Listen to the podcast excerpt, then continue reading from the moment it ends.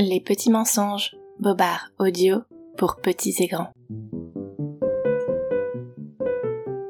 Coucou toi, tu écoutes Les petits mensonges.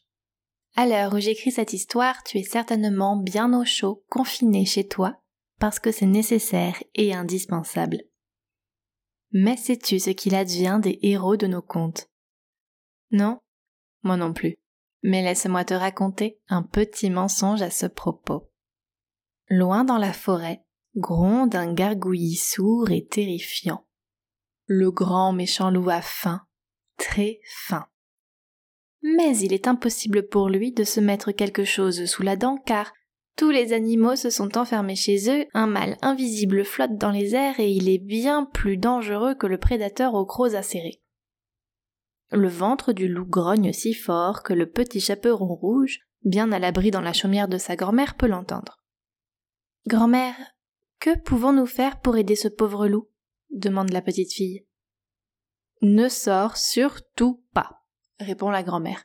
Le loup est certes dangereux, mais le mal invisible l'est encore plus. Tu dois penser à nous avant tout. Mais il est seul et, nous sommes deux pense le petit chaperon rouge. Je, je promets de faire attention, mais si le loup s'en vient à mourir de faim, qui sera le méchant de notre histoire? Le petit chaperon rouge enfile sa cape, prend son petit panier et y dépose un pot de beurre et une galette. Elle passe son nez dehors et vite vite, elle court à toutes jambes déposer le petit goûter devant l'entrée de la tanière du loup. Puis elle retourne chez elle, le cœur léger d'avoir pu aider. Le loup se régale et son ventre retrouve sa rondeur. Mais voilà que dans sa tanière le pauvre loup s'ennuie. Il soupire.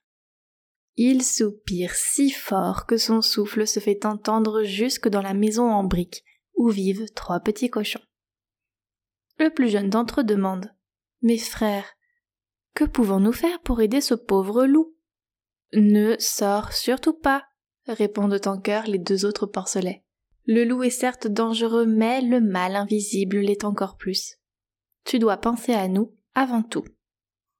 Mais il est seul et nous sommes trois, pense le petit cochon. Je promets de faire bien attention, mais si le loup s'en vient à mourir d'ennui, qui deviendra le méchant de notre histoire? Le petit cochon enroule son écharpe, attrape un livre, peut-être deux, et passe son groin dehors. Il trottine du mieux qu'il peut vite vite, et dépose son offrande devant l'entrée de la tanière du loup. Puis il retourne chez lui, le cœur léger d'avoir pu aider. Le loup dévore les livres comme il a dévoré la galette et le petit pot de beurre. Les jolies pages lui réchauffent le cœur. Mais il est seul dans sa tanière et n'a personne contre qui se lever. Alors le pauvre loup tremble de froid, et ses dents claquent. Il claque des dents si fort que le bruit se fait entendre jusque dans la maison de maman chèvre et de ses sept chevreaux. Mes enfants, que pouvons-nous faire pour aider ce pauvre loup?